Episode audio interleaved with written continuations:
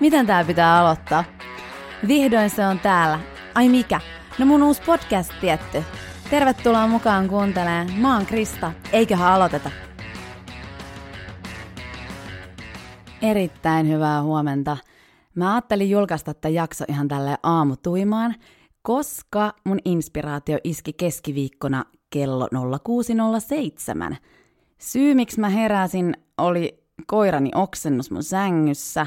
Sitten piti lähteä pihalle, leikkiä ja tunnetusti on ihan hemmetin huono nukkuu, jos kerran herään sillain kunnolla. En muista, milloin viimeksi olisin ollut ylhäällä jo viideltä. Mä päätin sitten keittää kahvit ja syödä vähän aamupalaa ja avasin telkkarin. Ja mitä mä näen ensimmäisenä? Ruudus näkyy teksti, oletko sinä aamun ensimmäinen soittaja? Sitten minuutin kuluttua ruutuun ilmestyy uusi teksti. Saa keskeyttää. Jaana odottaa soittoasi. Seuraavaksi mun katse kiinnitty tällaiseen silmälasipäiseen naishenkilöön, joka istui sellaisella Ikean harmaalla lepotuolilla, joita on itse asiassa aina terapeuteilla. Strandmon niminen lepotuoli on kyseessä ja päällinen näytti olevan Nordval tumman harmaa. Ja 199 euroa kappale. On muuten hyvä tuoli, mukava istua. Ton lepotuolin lisäksi taustalla oli myös joku hemmetin joukataulu ja lasimaljakko kynttilällä, joka ei itse asiassa edes palanut. Mutta ehdottomasti parasta oli se kristallikruunu, joka roikku aivan liian alhaalla ollakseen mukaan joku kattolamppu. Tää nainen on selkeästi astrologian ja Lenormand-tulkintojen asiantuntija.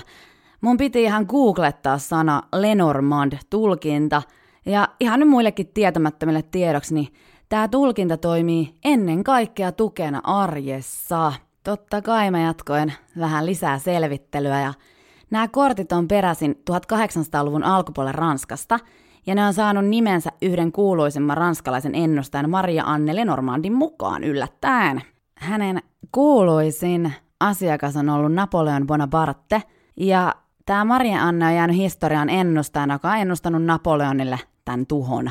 Siinäpä kaikille nippeli tietoa heti aamutuimaan, ja jos joskus miette, haluatko miljonääriksi ohjelmaa, niin, niin tämä voi olla se ratkaiseva kysymys. Voitte siis kiittää mua myöhemmin, mutta mä jäin vähän pohtiin tuon luettua, että kukahan totes, että nimenomaan tämä Marie Anne ennusti ton Napoleonin tuhon.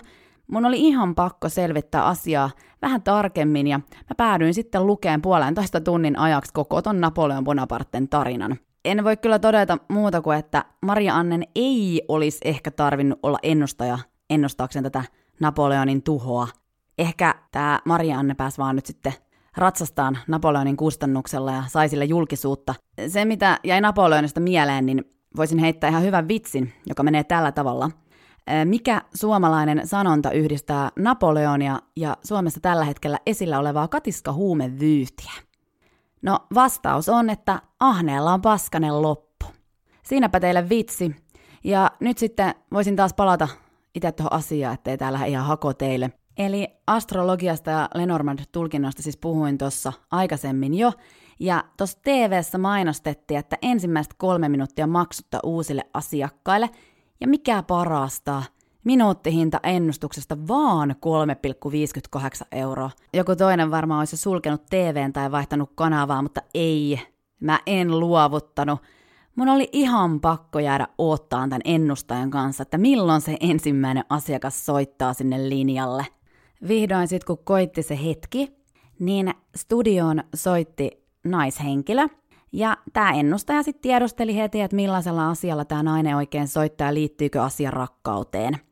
Nainen vastasi tähän myöntävästi, ja tämä ennustaja esitti sitten lisäkysymyksen ja kysyi, että onko tämä naishenkilö tällä hetkellä parisuhteessa. Nainen vastasi vähän tähän tyyliin, että no joo, tuossa vaiheessa kuulijakin pystyy ymmärtämään ton soittajan vastauksesta, että Vastaus oli ehkä vähän epäröivä, mutta silti myönteinen.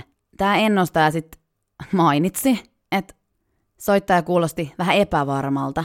Tämä nyt pysty päättelemään ihan ilman mitään astrologian asiantuntijuutta. Tälleen ennustamisesta mitään tietämättömänä voisi olettaa, että nämä lisäkysymykset riittäisi, mutta ei. Totta kai tämä ennustajan piti kysyä, että liittyykö suhteeseen esimerkiksi kolmansia osapuolia. Mitä helvettiä? eikö sille soittajalle pitäisi nimenomaan kertoa, miten se homma on, eikä niin, että se soittaja kertoo itse? Vai onko mä ymmärtänyt jotakin tosi pahasti väärin? Tämä soittaja sitten vastasi, että no ei ainakaan pitäisi olla, jonka perään tämä ennustaja kysyy, että eihän tällä soittajalla vaan ole joku toinen. Minkä ihmeen takia se soittaja soittaisi, jos se pettäisi omaa puolisoaan? Mitä se kysyisi? Kysyisikö se, että tuleeko hän ole onnellinen tämän salaisen rakastajan kanssa vai pitäisikö vaan pysytellä tässä nykyisessä turvallisessa suhteessa? Tässä samalla ennustaja sitten jako lukemattoman määrän kortteja pöydälle ja muisti mainita, että yksi kevätkorttikin avautui pöytään, jolla ei muuten luulisi olevan mitään merkitystä itse ennustuksen kanssa. Tämä nainen, joka studioon soitti, niin hän sitten kertoi siinä samalla, kun niitä kortteja jaettiin pöytään, että on olemassa ihmisiä, jotka on sitä mieltä, että naisen ei pitäisi olla sen oman miehensä kanssa, että nainen saisi paremmankin miehen. No mitä tähän sanoo ennustaja Eukko? No hän sitten päättää kysyä, että ai, onko olemassa joku ihminen tai ihmiset, jotka sanovat sinulle, että joku toinen henkilö olisi parempi? Eikö toi soittaja just äsken maininnut, että näin on? Niin hän päättää nyt sitten kysyä tämmöisen vielä varmuuden vuoksi uudestaan. Se, mikä mua kiihdytti tämän ohjelman kattomisessa ja kuuntelemisessa, oli se, että minkä vinkin tämä astrologian ja Lenormand tulkintojen asiantuntija sitten päätti antaa seuraavaksi. Vinkki oli, että näihin puheisiin ei kannata kiinnittää huomiota. Mitä? Are you fucking kidding me oikeesti? Kato englantiakin tähän väliin, eikö hyvä? Mut tollanen lause, tollanen lause tietämättä oikeasti yhtään mitään soittajasta. Ajattelenko mä vaan liian vakavasti ton asian, mutta eihän toisen ihmisen elämäntilanteella pitäisi rahastaa, varsinkaan ennustamisessa. Ja sit kun soittaja kertoo, että puoliso latistaa sitä oman onnen taakkaa, niin tämä ennustaja joukko sitten päättää sanoa, että ehkä tällä miehellä voi olla pelkoa tai taakkaa, eikä halua antaa liian suuria lupauksia. Eikö tämä tarkoita hienovaraisesti sitä, että keskustele asiat sun miehes kanssa ja anna olla – jos hänen antama huomio ei riitä sulle ja tarvitset enemmän. No ei tietenkään tarkoita, mutta mikä parasta? Vastaushan piilee ihan jossain muualla. Nimittäin siinä puhelun alussa käännetyssä kevätkortissa. Siinä on kuulkaa ratkaisu soittajalle. Tämä ennustaja pystyi siis toteen tällä tavalla, että kyllä, tämä tulee muuttumaan kevään aikana. Olen aika varma tästä miehen rakkaudesta sinua kohtaan, syviä tunteita, arvostavia tunteita. Hän pelkää, ettei ole sinun arvoisesi, ei pysty näyttämään sinulle sitä. Ehdota hänelle, että keskustellaan rauhassa. Lyhyillä lauseilla. Lyhyillä lauseilla oikeasti? Hoho, joo mä en tiedä, mulla menee niin tunteisiin tämä koko keskustelu tai toi kattominen tällä hetkellä, ja nyt kun mä puhun tästä aiheesta, niin rupeaa vituttaa entistä enemmän. Tämä soittaa kerta puhelun loppuvaiheessa, että keskusteluja on käyty monia – ja tämä keskustelu luisuu aina siihen samaan.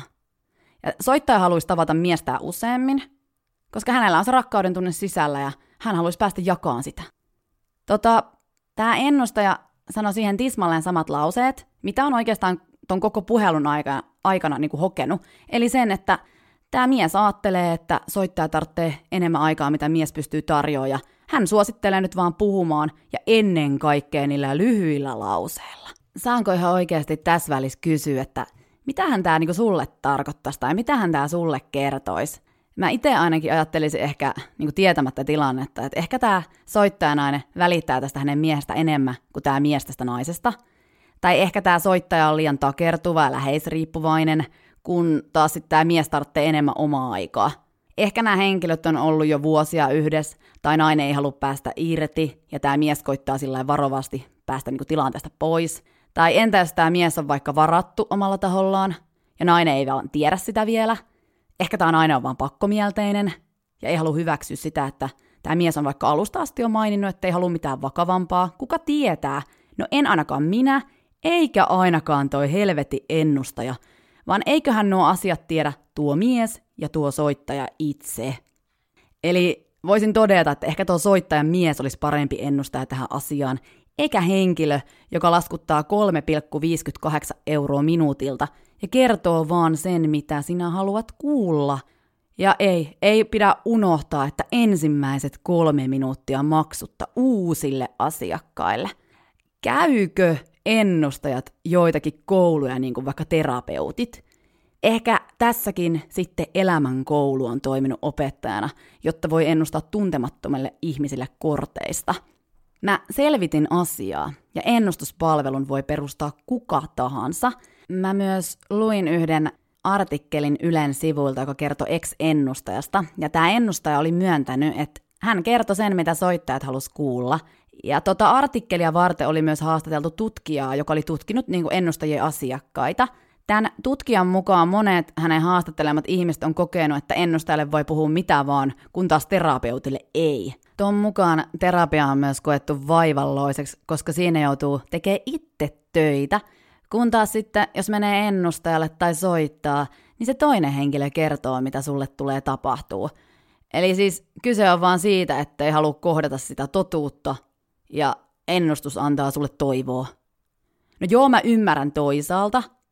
On varmasti paljon kivempi elää siinä toivossa, kuin kohdata tätä julmaa maailmaa – Ihmiset ei vaan ymmärrä, että välillä se julma maailma ja niiden asioiden kohtaaminen on parasta, mitä sulle voi sattua.